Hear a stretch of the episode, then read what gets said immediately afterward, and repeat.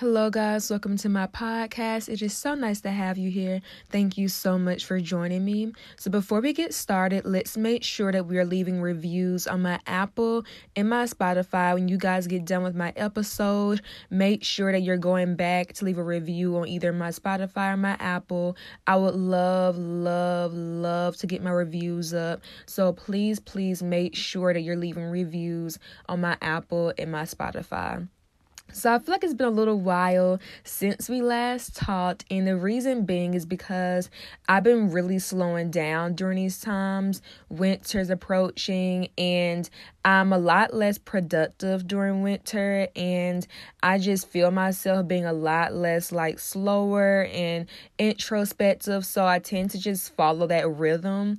And I've been taking just so much time inward. I think it's so cool because I used to be a full moon girl, and I love my Cycles Journal so much because if it was not for my Cycles Journal, I would I, I would have never noticed this change.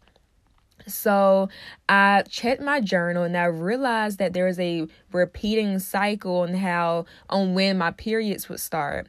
And I'm realizing that I'm now transitioning back into the new moon. And I think it's just so cool because I've been a lot less slower, a lot less inward. And I just been planting so many new seeds for the new year. Just thinking about like, what do I want to do next year? What do I want to bring into life for next year? And to see my cycle syncing up with that is just so beautiful to me. If you don't know, the new moon represents new beginnings, it represents cleansing, it represents rebirths and renewals, and just this um new stage in your life, you know, coming into birth. And so Um, that's all I've just been feeling for these past few weeks. And then my cycle synced up with it. So it's like, oh, like, you know, so this is why I highly recommend getting a Cycles Journal. Use my code SACREDSHARP for ten percent off on yours, because it's such an amazing thing to have. I bring it everywhere with me. I just love to, you know, when I feel something in me or I feel a slight change occurring, I just quickly write it down, my Cycles Journal. And I just love going back and just looking at like older pages and being like, oh, like this is what this this was happening to me on these days of my follicular um phase. So I highly recommend a Cycles Journal to any woman who is listening to this podcast. So yeah, just, just a quickly weekly update with me and just where I've been. I just been, you know, just chilling and taking just so, so much time to myself, and just, you know, just practicing inwardness and following my body's natural rhythm. I don't like to claim seasonal depression.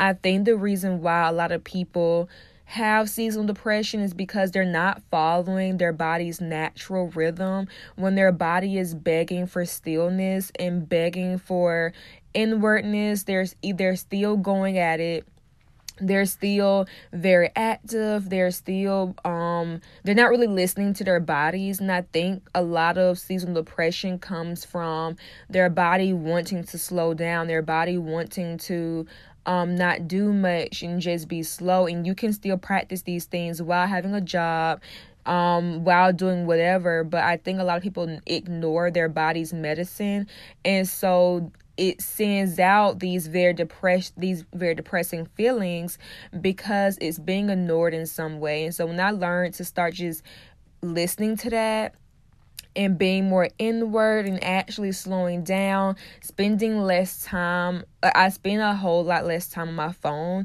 Like usually I'm on my phone a lot on social media, and um, because I do content create, and I do love to content create.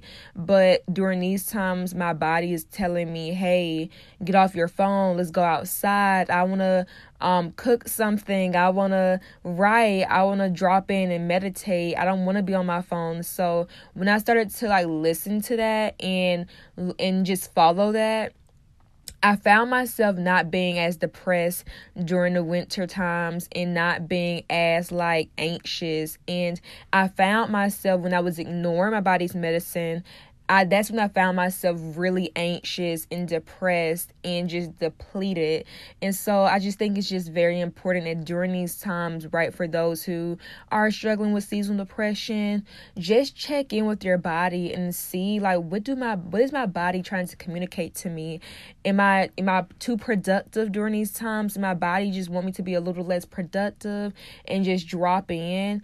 And when you start listening to your body's medicine, I swear to God, like, you won't really feel as depressed during these times. And I just think that these things are just so important to hone in. So let's drop into this episode. This episode is about hypersexuality. And this episode is just so special to me because these are things that I just wish that I was told growing up, right? And I grew up so hypersexual, and I always oversexualized myself, and I have my reasons with being a sexual assault, sur- sexual assault survivor, and with me going through a whole lot of other traumatizing events in my life.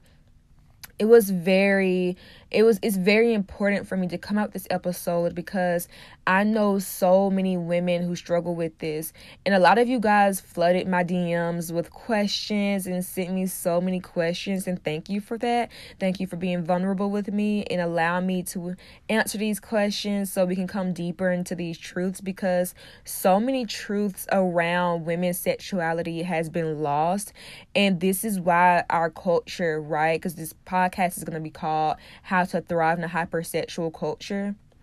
The reason why this culture is so hypersexual and over-sexualized is because so many truths around women's sexuality has been lost. So it's like a lot of women don't even know how to embody their sexualities because, again, so many of the sacred truths and knowledge around our sexuality has been lost, and no one talks about it because we treat a woman's sexuality as if it's taboo and not meant to be spoken on. So let's identify, what is hypersexuality? I have my notes right here. Yes, I've written down everything just to keep myself, you know, organized.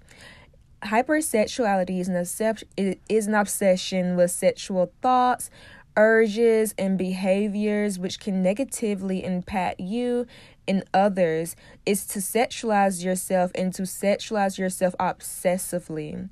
Some of the causes of hypersexuality that I found amongst women is porn.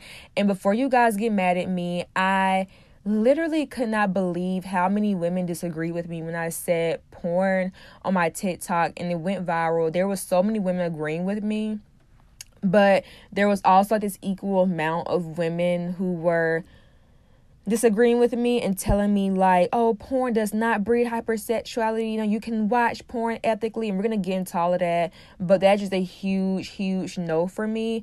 Porn is so harmful. It breeds hypersexuality, but we're going to get into the details of that.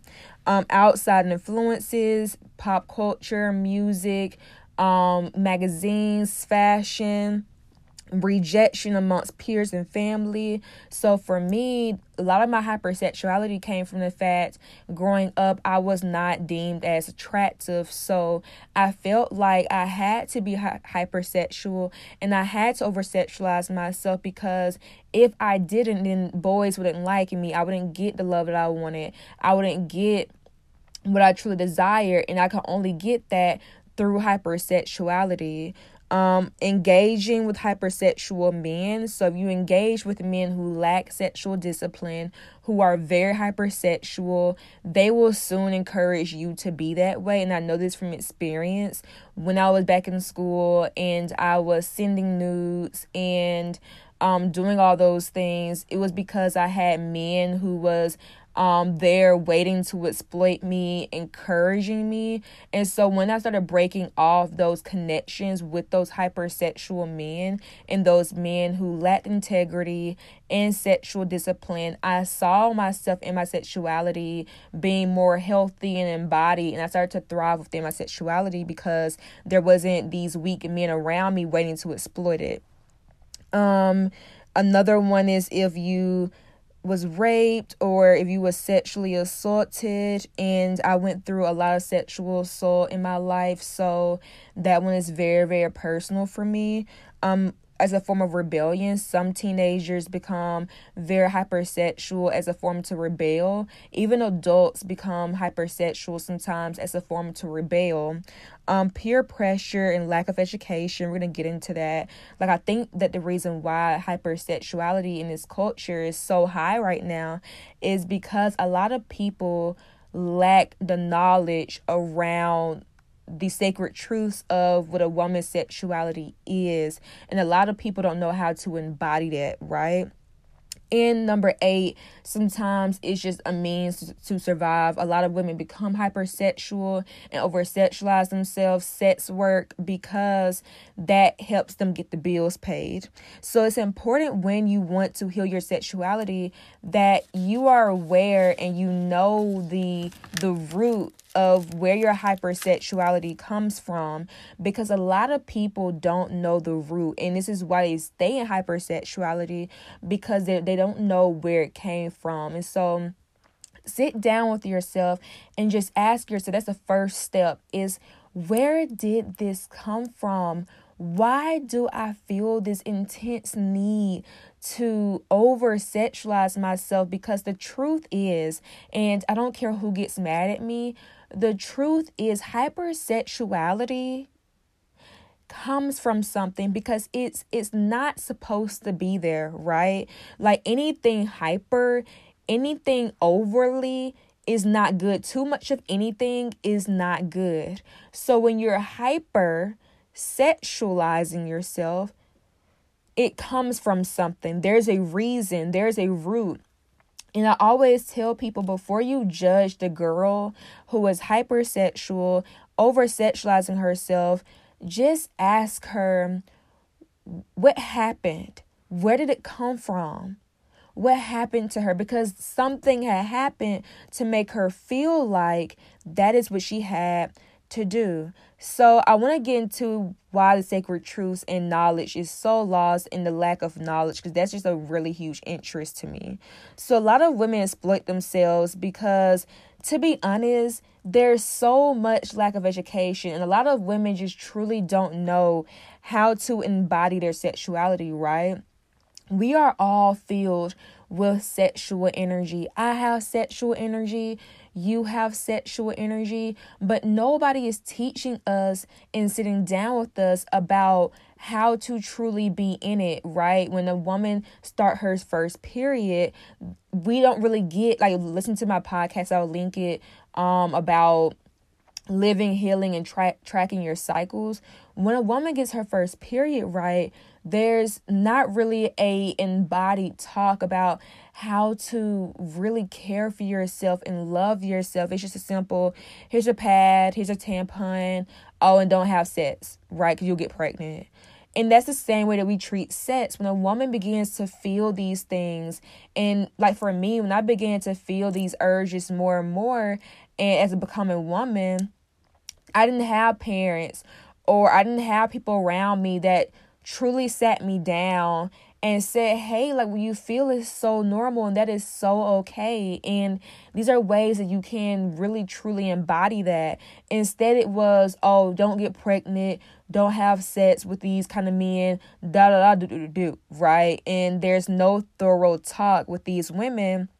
So they begin to um sort of learn their sexuality through porn, through social media, through their favorite celebrity. And the truth is, that is not ethical and, and embodied ways to truly know your sexuality.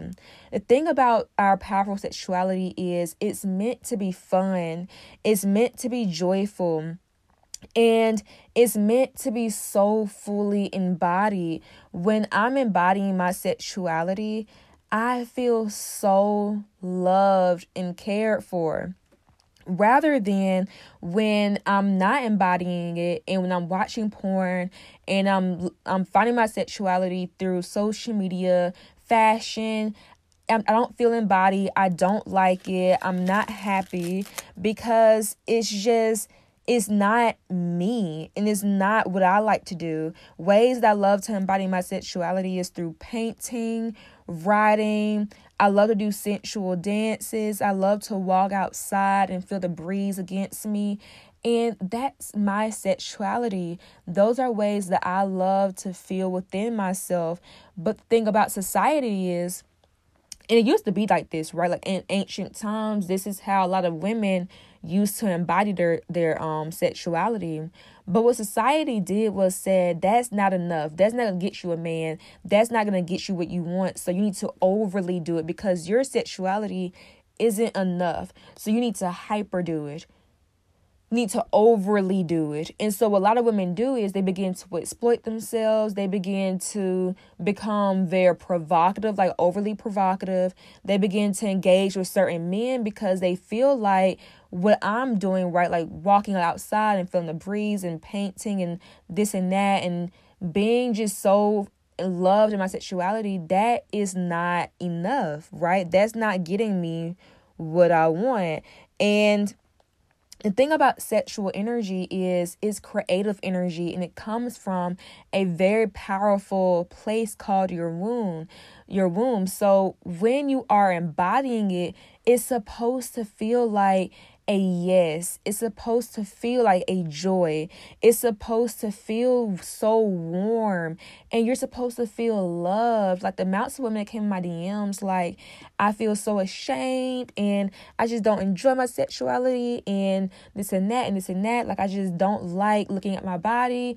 And I felt so immensely sad for these women because these women, it's like, we're supposed to feel nothing but joy within our sexuality, right? But because a lot of us engage in our sexuality from a standpoint of what society wants, right? Exploiting ourselves and, and putting our sexuality in, in these things, you know, our, our boobs and our butt, it don't feel like a yes. It just feels like something I'm doing to please men. There's nothing wrong with lying your sexuality in these certain places because these are all aspects of women's sexuality, right? And there is nothing wrong with dropping into that form of sexuality. But I'm saying when you overly do it, that is when it becomes a problem.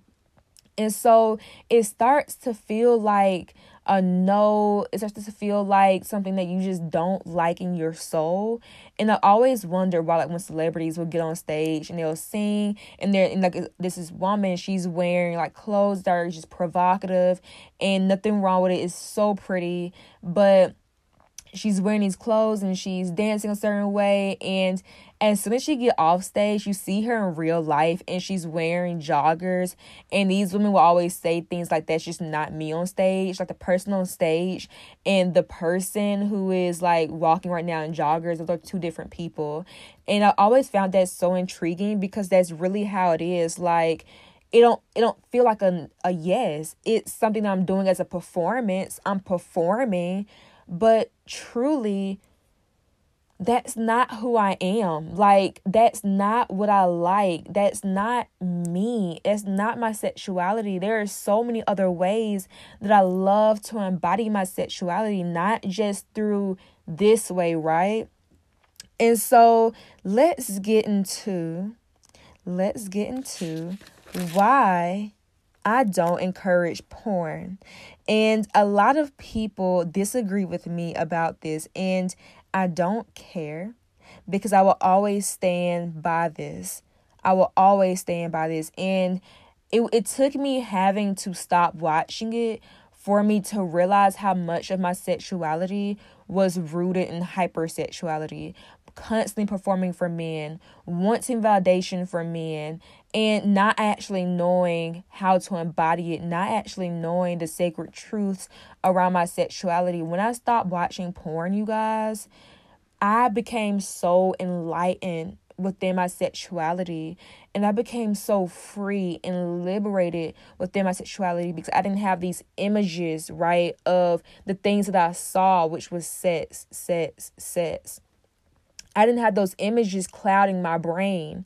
And so when those images were sort of like removed, I was able to replace it with the things that I found true within myself.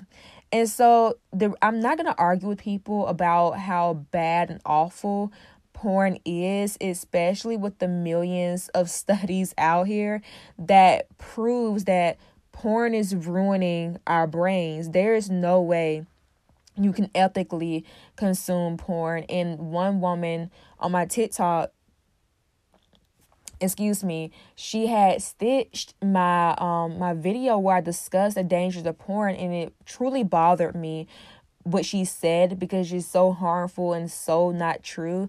And she was saying how porn is so normal and we shouldn't condemn men for watching porn and women because it's so normal. And it's like, porn is the furthest thing from normal. There is no way you can ethically consume porn. You're literally watching two people, and if you do watch it, there's there's no shame, right? Like, you should be able to admit that you watch it, and from their work on trying to not watch it. That's my thing. Like, when you want to heal your porn addiction, I should make a whole video about it, a podcast episode. When you want to heal your pop, when you want to heal your porn addiction, it's very important that you're, number one, aware, and you're honest, and you're not shaming yourself. And that's that that can lead you into healing it. But back to what, what I was saying, there's no way that you, that you can ethically consume porn. You're constantly thinking and talking about about sex because you're watching it. You're watching two people, right, who are human beings who deserve love, respect, and kindness. They are human beings just like you. You're watching these two people engage sexually. You do not know these people, and you are stimulating your genitals to that, right? And I always hear, like, so many people were on my comments were like, well, I'm just getting off to them. You know why you're saying that? You're saying that because you're not actually viewing them as human. You're viewing them as consumables, right? Which is why you're like, I'm just getting off to them, or my husband can watch them, it's just porn. Yeah, because you have completely taken away their humanity, their their sovereignty. You you taking that away from them, because at this point, while you're watching porn, there's absolutely no way that you're viewing them as human who is equally deserving of love as you. You see them as less than. You're seeing them as a consumable. There's this is no different than how a baby looks at a rattle, right? Like, this rattle is just something I pick up, I play with because I just wanna I just wanna feel joyful. I'm gonna put it down at some point, right? That that rattle is not a human being, it's an object. And that is the same way that you're viewing people in porn. So when you're watching porn, you are looking at these people from a standpoint of, you're not human, you're less than me, which is why my man can watch you, because I don't see you as human, he don't see you as human, you're just a consumable. When these people are, in fact, human beings who are very, very worthy of love and respect. And I'm a very strong believer in always, always support the sex worker, but I will not support the sex work, if that makes sense, right? Like, I do not support the porn industry. I don't support the OnlyFans industry. Like, I don't support that, but I will always support the, the sex worker who is in that industry. I will always give so much love and respect to that sex worker, and you should as well, because these people are human just like you. Porn breeds hypersexuality. It isn't empowering. And I don't know when this society had said, oh, porn can be empowering and porn can be liberating. I don't know where that came from, but that is so untrue. And it was a lot of women literally arguing with me. And something I would love to take up on is, and I love this point that Earth to Gazelle made on her her YouTube, I will link it in my bio, but she said the thing about modern um modern feminism is it it reaffirms these patriarchal conditions and standards. We we condemn men for being weak and being misogynistic, and we tell these women, you know, hey, these are patriarchal, but we at the same time then promote things like porn. And it's like you're once again reaffirming the patriarchy. Porn breeds and is meant to cater to the male gaze. That is what porn is created for. It's created for men's enjoyment, men's pleasure. And a lot of women was arguing like, no, you can watch it this way or you could watch it this way. And the truth of the matter is, you guys, just stop watching it. You cannot ethically consume porn. You just can't. You're not seeing people as human. And the reason why you're so hypersexual is because when you're watching that, right, the images of sex is clouding your brain. So all you have in your brain is just those images of sex. So your conversations is always about sex. You're thinking about sex twenty-four seven. And there's nothing wrong with always thinking about sex as I do, as very sensual people, but you know in what form I'm talking about. It's in a very obsessive form. And the reason why is because you're watching porn. Porn is affecting the way that you even show up in the bedroom, right? Especially for men. Men begin to expect more of their woman and then giving less of themselves. So he's, and a lot of women was surprised and said this, like, yes, he is comparing you to the women that he is watching. So when you guys are having sex, he's expecting you to do all these tricks and these moves and these backflips because he's watching these women who are doing those things. So he's either subconsciously or conscious, consciously, without even realizing it, he's comparing you to the women that he watches. And then what you do in return as a porn watcher, you're performing in the bedroom. So a lot of women was like, well, I learned a lot of things from porn. And that may be true, right? Like, as a person, I had a long time addiction with porn, almost a decade. So yes, like, I can say that it is true. Like, you do, you know, learn a few things, but also too, I saw myself performing, like, in the bedroom. I'm not in my body. Like, I'm not in here. I'm acting like the porn star that either he or me was watching. I'm moaning like them. I'm talking like them. I'm literally embodying the porn star, but I'm not in my body. Like, I know that this is not me. Back to my singer on the stage reference, like, when I get off that stage, I'm a totally different person. And right now, while I'm having sex with this guy, I'm on stage, I'm performing, and I'm acting as if I'm in a porn video. And then what these men do who are also watching porn, they become violent, they become rough, they become careless, and they expect so much more of you. And porn is just ruining and it's distorting the way that you view your sexuality, sex, and other sexuality. And you become this person who begins to form these kinks. And the thing is, these kinks aren't yours right now. For some people, it may actually be theirs. But I'm um, talking the perspective of someone who watches porn. You're forming these kinks, right? And this is something that I had to grow up, you know, within myself. Like, I used to think I was into bondage. I was into B D S, B D S M. And I thought I was into a whole lot of other stuff. And when I stepped back from porn, when I stopped watching it, I saw myself, and I thought also too I was into threesomes, but I saw myself after I stopped watching porn. I was like, I don't even like these things. Like, these are not even my kinks. It came from the fact that I was watching porn. And then when I would go to school, I would engage with men from a very hypersexualized place because we would both watch porn. So we were literally embodying this porn star every single time we was interacting with each other. And so, yeah, back to the kink thing. When I realized, when I stepped back from porn and I came deep in my sexuality, I realized I am a monogamous woman who wants marriage with only one man. I like sex with one man. And I like to have my body rubbed and kissed and touched in a very sensual, soft way by my husband. I want to be married. And no, I'm not into be- harsh B D S M. I'm not into um this and that. I'm not into threesomes. I don't actually want threesomes. And so when I was with my ex, I would tell him stuff like, yeah, I would I mean I would be down for a threesome, but the truth was that was not actually my true sexuality. And I talked so much more in depth about this on my podcast called Celibacy and Authentic Sexuality. When I realized that I was acting out of my body, I was like, hold on, like I'm I don't actually like threesomes. But because I was trying to please men and I was in this very hypersexual place, right, I would do anything just for validation and acceptance.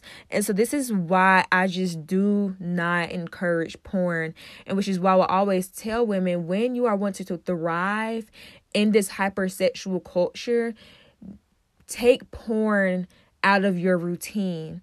And when you do, come back to me, and I swear to God, you will be singing you will be singing a whole nother tune, because the sexuality that, that you have formed around your porn watching is so different from the deep, loving, embodied sexuality that you really hold inside. And number two, another way that we can thrive in this very hypersexual culture is cutting down on outside fluences. So this is what I mean. So social media, my work is mainly also on social media. Like, I'm a content creator. My biggest platform is TikTok, and I'm building one on Instagram. So you can always just tell that I'm always on social media, as I am trying to build an online presence and build my following. I'm always posting. I'm always interacting. But Um, before I got into this space where I'm in a very healthy place with social media, like, I actually really love social media because I learned how to engage in it from a very embodied standpoint. Before then, I was engaging in social media from a very disempowered and just weak way. Like, I just did not um like social media because I always felt so disempowered within it.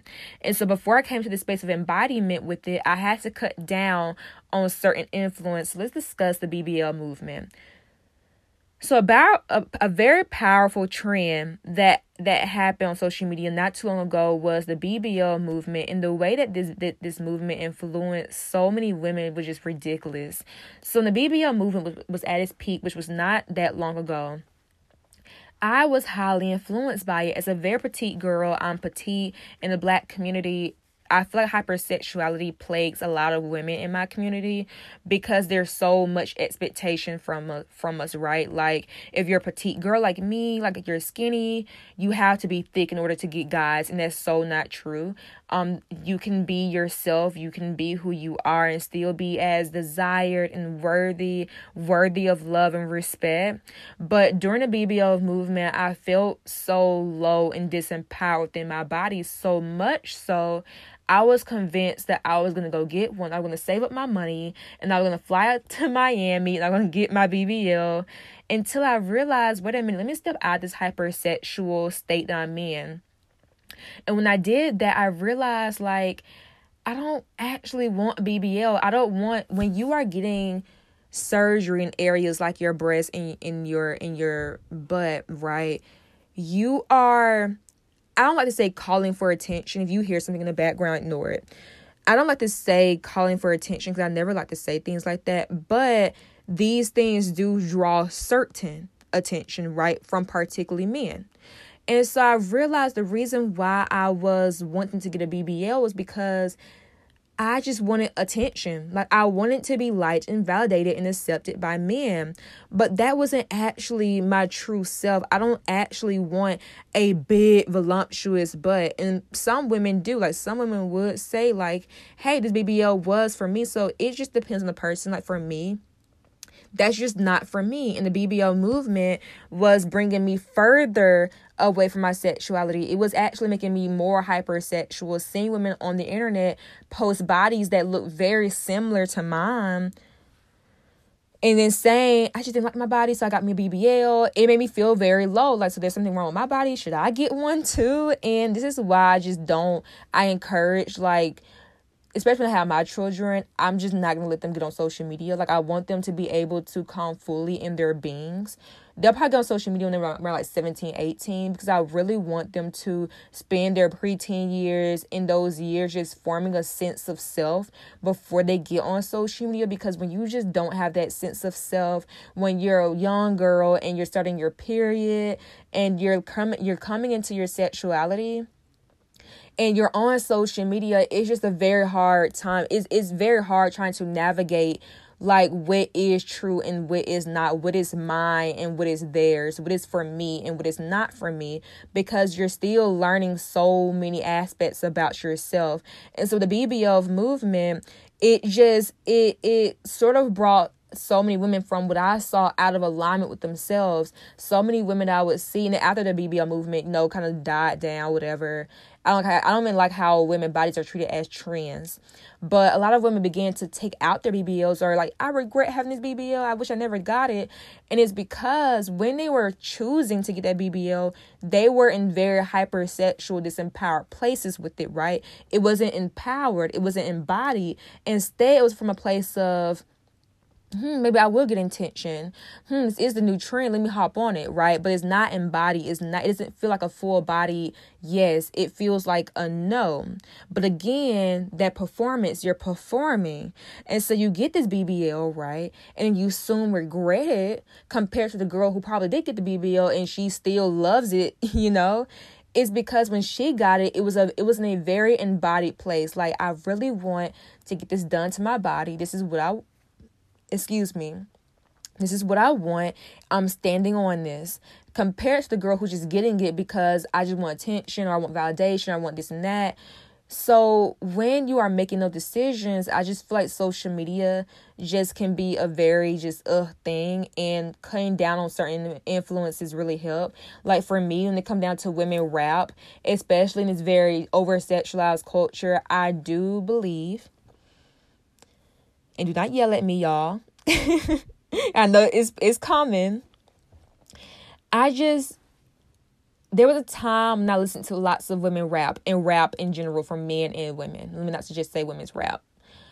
There was a time that I was really influenced by rap culture. And I realized that this culture of rap was moving me further from uh, from alignment with my sexuality. I realized that a lot of rap music today from women and men just does not make me feel embodied. I just do not like it. A lot of people are going to get mad, like, I thought you was for women empowerment. I am for women empowerment. I will always encourage and love women.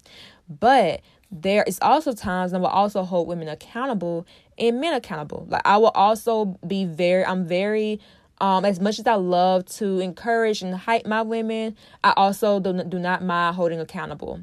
And so I realized how much of this rap music was just not bringing me in alignment with my sexuality. It did not make me feel confident. Like, people would say, when I, when I listen to this certain rap song, it made me feel confident.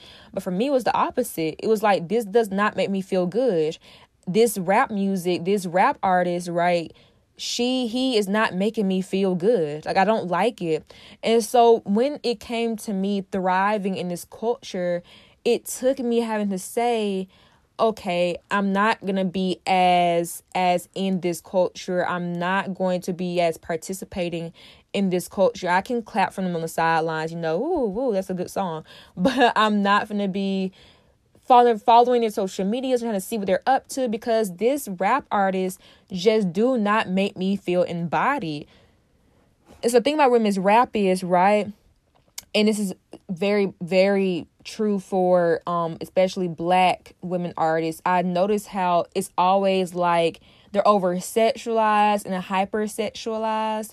And I think this adds on to lots of the hypersexuality that's amongst Black women, amongst us. I think that it's because of the music. It's because the artists that we see who are being pushed, they're always hypersexual, always overly sexual. And so a lot of these Black women do, they listen to these artists, they look up to these artists, and they begin to take their sexuality as their own. And so when it came down to thriving, it was very important for me to set that boundary, to cut down on it. Like, hey, I love her music, but the way that she expresses herself or the way that she does it um, is not my favorite. Like, like, I, like, I just don't like it. I can support her music. I can stream it. I can download it. But mm, the way that she's expressing herself is just not for me. And it's not making me feel embodied. So it's important, right? Even with today's fashion, like for some people, today's fashion may not be what brings you to embodiment. Like seeing those those bodies and seeing how they only promote this certain body, that may not be for you, right? Like that may not be what makes you feel embodied. So because it's a trend, right, to like a woman like Gigi Hadid or Bella Hadid or a B B L fashion, because there's these these and these things are a trend, that does not mean that you have to follow it. You can still set that boundary and be like, hey, this does not make me feel empowered. When I see these women, when I see this kind of fashion, I don't feel good. So I'm going to set this boundary so I can thrive in today's culture.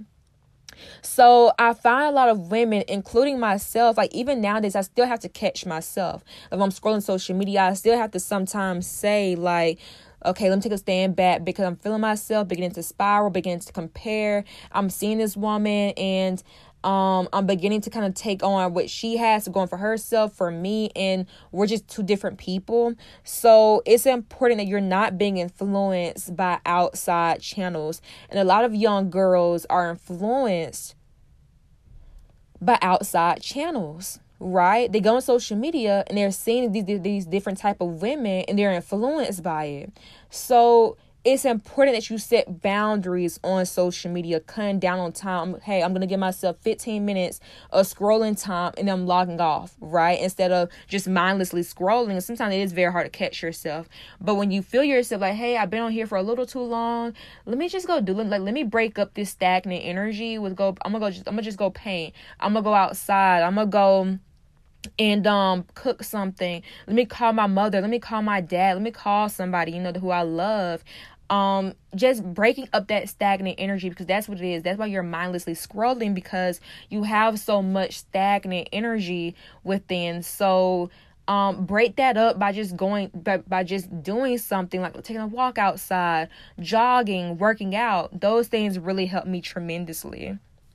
So before I continue the list, I would love to mention the goddesses within ourselves. So the thing is, when we dance and when we sing and when we feast and when we and when we make music, right?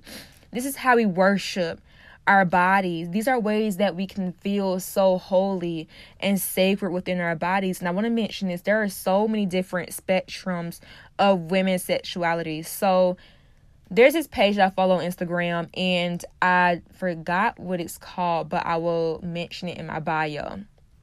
And the posts are very sexy. Like the women are wearing less clothes, bikini pictures, and they're posing in these very um like sexy ways, and it's but you can tell it's very embodied. So let me make this make sense, right? You can tell when a woman is posing for male gaze compared to a woman who is very embodied within her pose. And again, these women, right, are both taking bikini pictures. They're both showing their butt. They're both showing their boobs. But you can tell which one is male gazed and which one is for themselves, right? Like nowadays, me, when I take pictures, do I, do I still take bikini pictures? Yes. Do I still sometimes pose and my cleavage is out? Or I'm um, kind of showing off a little bit of my curves? Yes, like, yes, but it's very different than how I was doing it a year ago, two years ago, when I was doing it to please a man for male gaze. Nowadays, it's very embodied. It still feels like me. It still feels like something that I love. I'm posting it because this is what I like. This feels like a yes, yes, yes for me, instead of a I'm doing it for him, I'm doing it for her, I'm doing it for society, but uh, I really don't like this picture, but I'm just going to post it because I know it's going to get a lot of likes. That's not what I'm doing. Instead, it's like, hey, I don't care if I get two likes on this.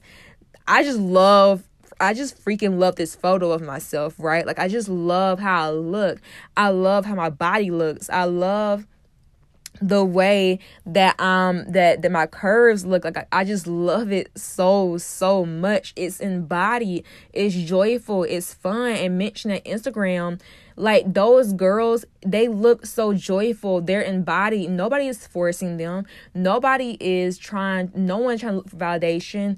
It's so embodied, and it's artful, it's beautiful, it looks like art, it looks like a creation, it looks like goddess, like it look, it gives goddess energy. And that's why I move towards, like, from this male gaze. Like, I don't want to be seen as me, I don't want to be seen as a thing for uh, a thing for men to enjoy. Like, I really don't care. I love to be seen in the eyes of a goddess, in the eyes of a beautiful sacred woman in her holy temple. Those are ways that I love to present myself. So I want to mention that because there are so many goddesses and feminine archetypes feminine archetypes within women's sexuality. So when discussing hypersexuality, understand that I'm addressing the form of sexuality that is overly, like, like you're overly doing it, you're hyper within it, but no way am I dissing a form of sexuality, because there's so many of them, and all of them are beautiful, and all of them I have sacredly explored, right? So let's get to number three. So number three, when, you, when it comes down to wanting to thrive in this hypersexual culture, it's important. It's important that you're not engaging with weak men and men who are also hypersexual and men who just lack sexual discipline. I'm going to tie in number five, no, number four with this, celibacy. And celibacy has literally changed my life. So I find that a lot of hypersexuality is bred from the fact that a lot of women will allow themselves to engage with harmful men who are weak within their own sexuality. And so let me tell you a personal story of mine. So when I was in high school, I've engaged with multiple, multiple men. Like, there's a time, you guys, when I was very different from how I am now. I engaged with probably like ten men at a time. And I would send all of them nudes. Now, this kind of goes with the question that the girl asked me, because she was like, she didn't believe that she was that she was worthy of love, and she feels so ashamed. And she, um, I hope that she's listening, because she was in my Instagram D Ms, and she has said, like, I sent nudes and I'm still a virgin, and I just feel like I'm just not worthy of love. Like, how can I ever break this, right? And the truth is, it doesn't matter what you go through. It doesn't matter what sexual past you had. I don't care if you was a sex worker, a porn star. You are still so worthy of love. And when it came down to healing my sexuality, it was about telling myself, like, I am still worthy of love. It doesn't matter my sexual past, um, the things that I've did, my experiences. I am still worthy of a good man, of a good future, of a good life. I am still deserving of joy. And I forgive myself. And a lot of reasons why a lot of women hold on so much shame about their, their sexual past and speaking from experience is because they hold on to this shame about what they've been through, when honestly, it doesn't matter how many people that you slept with and what you did, you are still worthy, right? So back to my my story, I would send all of these men nudes of myself, pictures. I would talk sexually with them. And the reason being was because I wanted to be accepted. All through middle school and elementary school, I always just had a hard time with trying to find where I stand it and my desirability and am I pretty, am I ugly, because no one's looking at me. And I was always made fun of. I was very harshly bullied. So when I got to high school and like the first guy, I still remember him. when he first gave me attention, the first ounce of just sexual attention, I just completely fell for it because it was my first time actually feeling a sort of desirability. So when I got that, that's when I began to build something off of the, that, that desirability to keep it, because I felt like that was the only way for me to be deemed as attractive and wanted. So I began to become like this this very sexual object, this person who was just a sexual kitten. And so whenever a guy wanted to see my body, he would text me, I would send it, and I didn't like it. Like, it never felt like a full body yes. I just knew I was doing it for them. It was not for me. It felt like a no. And it was so depressing and sad for me, and I just wish that somebody would have hugged my high school self instead of being so quick to judge me, because that's what I had. Like, when people found out and when I was exposed for it, a lot of people shamed me, and they would just call me dirty and disgusting and not pure and stuff like that. And so I grew up with just this shame against myself. So I, so I began to carry this thing of, I am not worthy of love. And for years and years and years, I found myself in this very toxic cycle with dealing with men who would reaffirm that belief, who would validate that belief of me not being worthy of love, that, that belief of me, no, not being worthy. And so I engaged with men who were very sexual, who did not have sexual discipline, who were also very um harmful within their sexuality. And I would engage with these men, and these men would validate me, they would exploit me, they would never make me feel good. They made me feel good only in the bedroom, like, you know, treat me as if I'm a porn star. But other than that, these men did not make me feel like a full body yes. Like, I remember telling myself the other night, and I had did like a sacred dance, and I just touched my body. And as, as you guys know, I am celibate, and I just touched my body. I did this very sacred dance. I never penetrated myself, but I was just really just feeling into my body in a very sensual and erotic way. And when I got done, I felt so sexy within my being. And I asked myself, why did I not get wet really when I was with my ex-boyfriend? Because as you guys know, I just I was just in a relationship a few months ago. And I would remember when we had sex, I was not getting wet. Like, I was just not getting fully wet and turned on. And I would wonder, like, why am I not getting fully wet and turned on? And the reason being is because he was sort of He only understood the form of sexuality that, that came in butt and boobs and penetration. And my, my sexuality just goes far beyond that, right? Like, I don't just get wet from that. Like, that just does not, penetration alone just does not get me wet. Like, I, I could really care less. I want to be seen, even when I'm outside and I'm just feeling the wind and I'm looking at the trees. Can you see me when I'm cooking meals and I'm really feeling joyful? Can you see me when I am outside and I'm just walking around and I'm just meditating with spirit? Can you see me when I am reading a book and writing poetry? These are ways where I'm really turned on. Like, in those moments, those are the moments that I'm really turned on. Like, I really feel my most sensual and my most powerful, my sexuality, in those moments. I don't, like, penetration is a form of it, you know, like, or my, my, my butt and my boobs. But that is like, the that's like ten percent of the things that makes me really feel turned on. And so I would ask myself, like, am I wrong for not getting wet? Am I, am I less of a woman for not getting wet? Am I this? Am I that? And I would feel so ashamed. And the reason was, like, I just, there was just so much more depth. Like, I needed more than just you touching me on my butt. I need more than you just kissing me on my neck.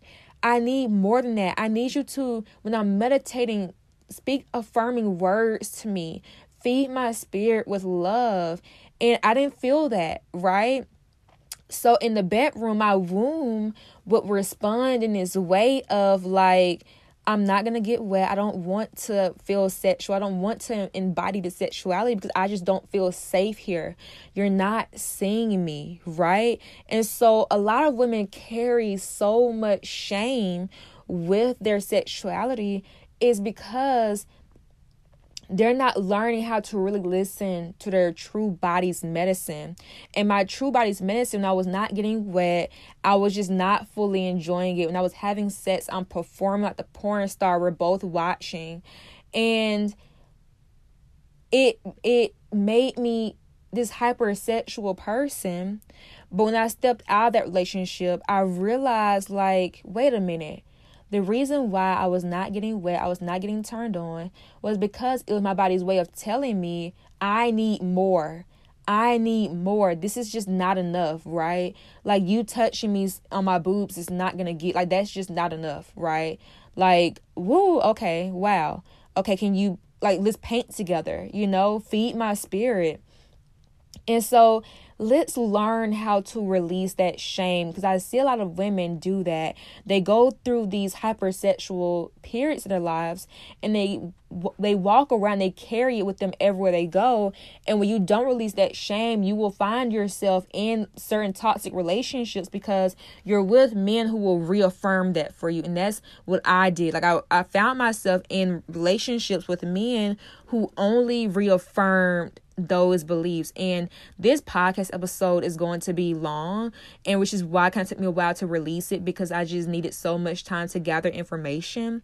But yes, that that's what kept me in a cycle, just dealing with weak men. But the moment that I said I will no longer attach myself to this shame, I'm going to find my sexuality outside of this over sexualization, was the moment that I began meeting like-minded men um who was in a who was in alignment with me, men who would look at me and be like, I see you. Like, okay, who cares about all that, right? Like, I just love your spirit. I love your soul. I want to get to know you more. I want to get to know you beyond just your boobs and your ass. I want to get to know you more beyond what you can do in the bedroom, because what you can do in the bedroom is is not even the equal amount to what your soul can can provide and what your soul has within, right? And so many women, they place their sexualities on things that they can do in the bedroom, but they don't realize that our sexuality goes far beyond the bedroom, right? Like, I, that's a place where I can express it, but understand I can embody my sexuality in so many places. So I really hope that answered the person who was in my Instagram D Ms question. You, you have to let go of that shame. There's no shame, right? Like, you have to see your eyes in this in this inner child who was just begging for love and validation during that time. Like, when I was sending nudes, like, I had like a whole Snapchat, right, like a private Snapchat, and I would have nothing but guys in there, and I would just post sexy pictures of myself, like these sexual pictures of myself. And I had so much shame around that past. But the thing was, when I began to see myself in the eyes of a child who was just needing love and validation and, and acceptance, that was the that was the way that that was the way and that was the time when I released it. Because I realized it was just my inner child begging for love and validation, because I kept ignoring her. And so she began to act out. And that's what that inner child does. It will act out if you ignore it. If you ignore those shadows, those shadows will come out. And that's what you don't want. You don't want to suppress it. And we're going to eventually move into that. But yeah, and also going through abuse and with these with these weak men, because these weak men do that. They will abuse you. They will sexually harm you. They will exploit you. And that will further your hypersexuality. So when you want to heal and you want to thrive in this culture of over-sexualization, it's so important that you say and lay that boundary of saying, I will not engage with you. You are the kind of man that I will never, ever give my body to or even talk to, right? And this kind of ties in my celibacy point number four. Celibacy led me to that. When I began to become celibate, there's no penetration, there's no guy around, there's it's just me. It allowed me to set these boundaries because I'm not afraid to be alone. And a lot of hypersexuality comes from this fear of being abandoned, attachment issues, abandonment issues, right? Especially amongst women. But through through celibacy, I healed those things, right? So now I'm not afraid to be alone. So I can be within my own sexuality comfortably and peacefully because I'm not afraid of myself. I'm not afraid of my solitude. But a lot of women will self-abandon to meet the needs of these these very harmful men. But when I became celibate, I no longer felt that need. I don't want, I will stay celibate for as long as I have to. I don't want, but I don't I don't want to engage with these men. If there's a choice between engage with this man who is very harmful, lacks sexual discipline, or be celibate for the next ten years. Now, let me say, I hope not. Like, I, I hope not. Like, I don't want to be celibate for the next ten years, but I will make that hard decision of, of sticking around for ten more years because I, that boundary is now so strong. I just, I don't want to ever engage with those kind of men that I engaged with back in high school. Ever. They were harmful. They would, they were sexually abusive. And so a lot of women are in these hypersexual places in their life because they're dealing with these men who are abusive. Who are abusive. And it's, and it's reaffirming those beliefs. So I just highly recommend when wanting to thrive, like just look into celibacy, especially when you've been through lots and loads of trauma. I always encourage a period of just celibacy. It's important that you go through this period just cleansing yourself sexually and healing your sexuality and healing yourself because celibacy literally healed every aspect of my feminine. So let's step into point number five. So buying clothes and wearing the things that make you feel deeply embodied. And this is rearranging your wardrobe. And this is the reason why. So I, my wardrobe before, like my wardrobe now is so different from where it was two years ago and they were doing it for male gaze. My wardrobe back then, I was doing it for male gaze, was very just full of just stuff that I really didn't even like. It was full of just tight jeans that did, that did not make me feel comfortable, full of just these tight shirts that did not make me feel good. But the more I stepped into my sexuality and my womanhood, my wardrobe, my fashion began to change with it too. So now I wear these long skirts. They're they're flowy. They're comfortable. I wear loose fitted pants. I wear these loose fitted crop tops. And not saying tight clothes is wrong because I still do have my tight clothing in here, but it's a different way of embodiment, right? When I wear those tight clothes, It's not, excuse me, it's not because I'm trying to get attention. It's because I really just love this outfit. Like my clothes make me feel so deeply embodied in my womanhood. So I just highly encourage, like it's a little, just a little point, like a fun point. When you want to heal your sexuality, it's important that you buy clothes. And I know people are like, what's the point of buying clothes? Clothes really do help you embody so many things. And I just found myself really being so like, just embodying who I am in my clothes. Like in each statement, in each statement, each top and each bottom that I wear, it just describes a person of just, uh, just who I am in that moment, right? Like this dress that I'm looking at right now. This dress made me feel so sensual, so divine, so sacred compared to this tight dress that I wore two years ago that made, that made me feel like an object for men. So when you want to heal your your sexuality and want to thrive in this culture of over-sexualization, it's important that you know the, the clothes that you really want to wear. Like, what are the clothes that you really love? Take out the need to please men, the meet the, the need to please this this this fashion industry or whatever. What do you like?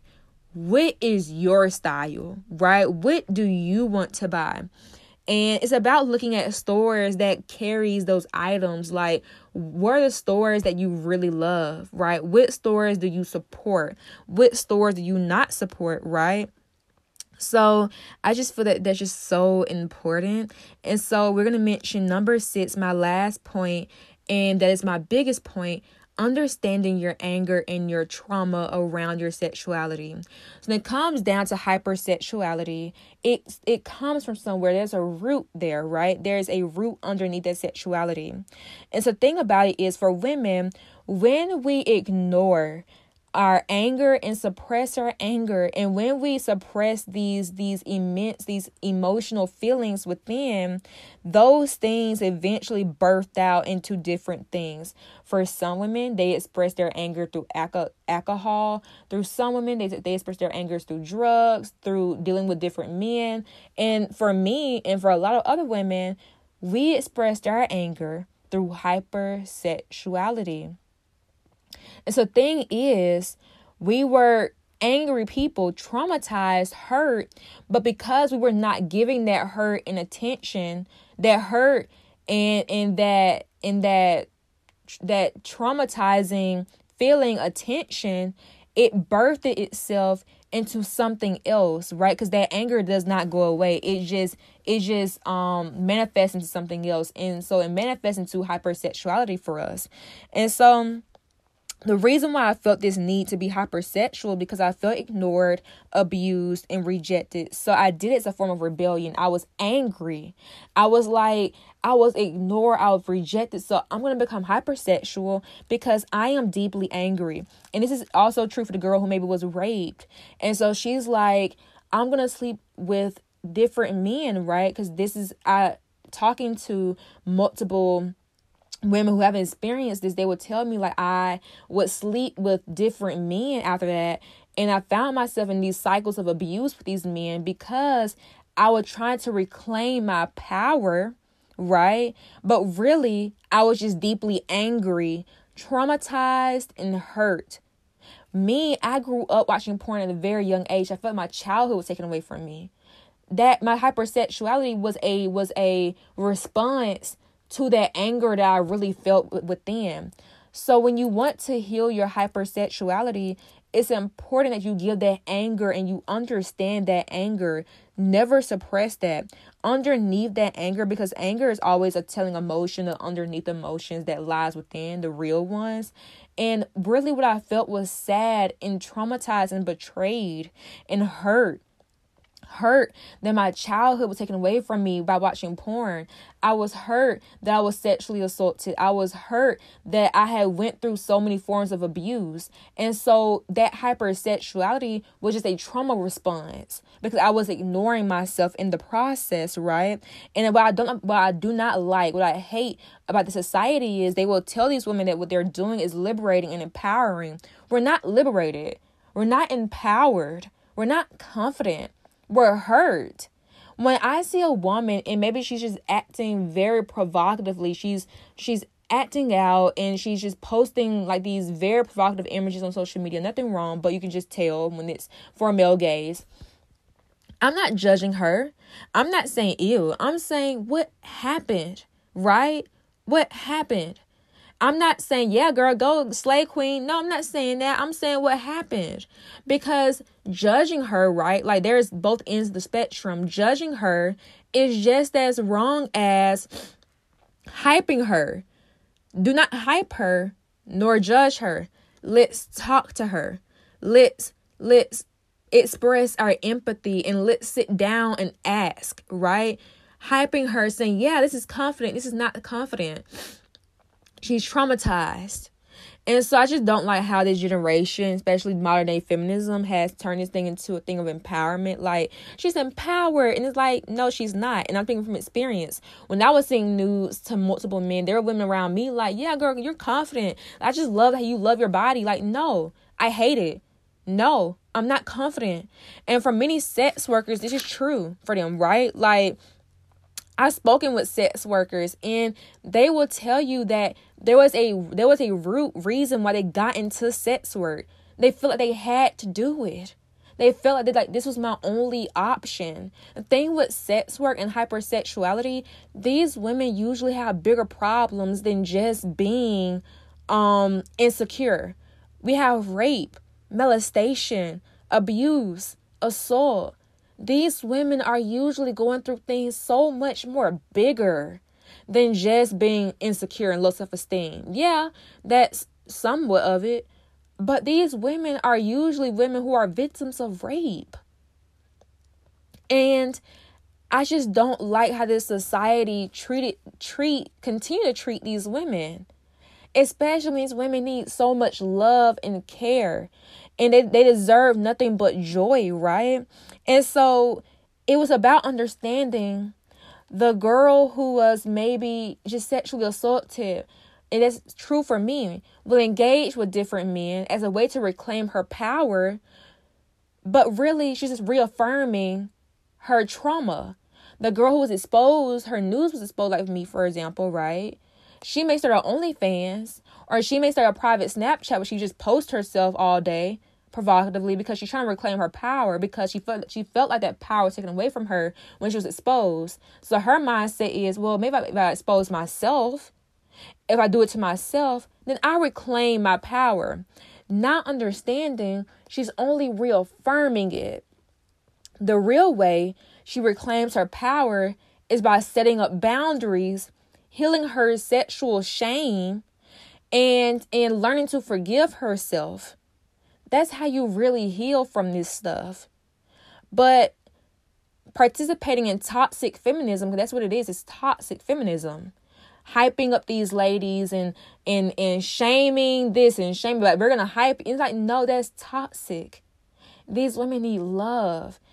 Hyping them up is not love. You need to sit these women down, talk to them. No one is talking to them. No one talked to me. No one did. I was either judged for it or I was wrongly hyped. Let's stop hyping and, and judging, and let's finally have the conversation, right? And so I just find that when healing my, my hypersexuality, I had to find the root of that anger. And I had to realize that my hypersexuality was nothing more than a trauma response. But it was not really who I was. My my hypersexuality was just what I used as rebellion. You know, you you guys ignored me. You guys resent me. Let me show you this. You know, it was rebellion. And this stuff runs so deep. But I do know for sure, hypersexuality is not coming from an empowered place. Like I said, there are so many more. There are so many spectrums of a woman's sexuality. So many different archetypes and versions and forms. All of them are beautiful, especially when they are embodied. They're embodying the goddess of Athena, or, you know, Athena, and they're embodying these goddesses, right? Like, it's so beautiful. But when these women are not sure how to embody, when they're not embodying it, that is when they become hypersexual, because they're they're not aligned with their true sexuality. And your true sexuality, it will lie beyond just your body. It will lie beyond just what you can do in a bedroom to men. Your true sexuality lies beyond these things, right? My sexuality, I had to learn for myself, my sexuality lied beyond than just what I could give to men in society. My sexuality is for me. It's for me to enjoy. It's for me to love. I love who I am. This is me, okay? I'm not going to overly do it. I'm not going to hyper do it for nobody. This is for me. And so I want all women to come into this embodied space with their sexuality and learn to release so so much shame. And um, I hope that I answered a lot of y'all's questions, because I did answer. I just cr- I had cramps, so I had to pop it if you heard it. But um, I hope that I, I answered a lot of y'all's questions, because I, I tied so many of y'all questions in with the points that I made. And so I just really, really hope that I answered y'all questions. And if I didn't, I am so sorry. But yes, I'm just so happy that I made this podcast episode. And I really hope that it helped. I really hope you guys learned something. I'm going to end it here. Thank you guys so much for joining me. Let's make sure that we leave reviews on my Apple and my Spotify. Please, please, please leave your reviews on Apple and Spotify. Leave your reviews. Also, go support my sponsors, V's Hidden Gems and Psych. Excuse me, Cycles Journal. My code is SACREDSHARP. Both you get ten percent off on. So let's make sure that we're supporting the sponsors, writing reviews. I love you guys so, so much. Thank you for tuning in. I will see you in the next podcast episode.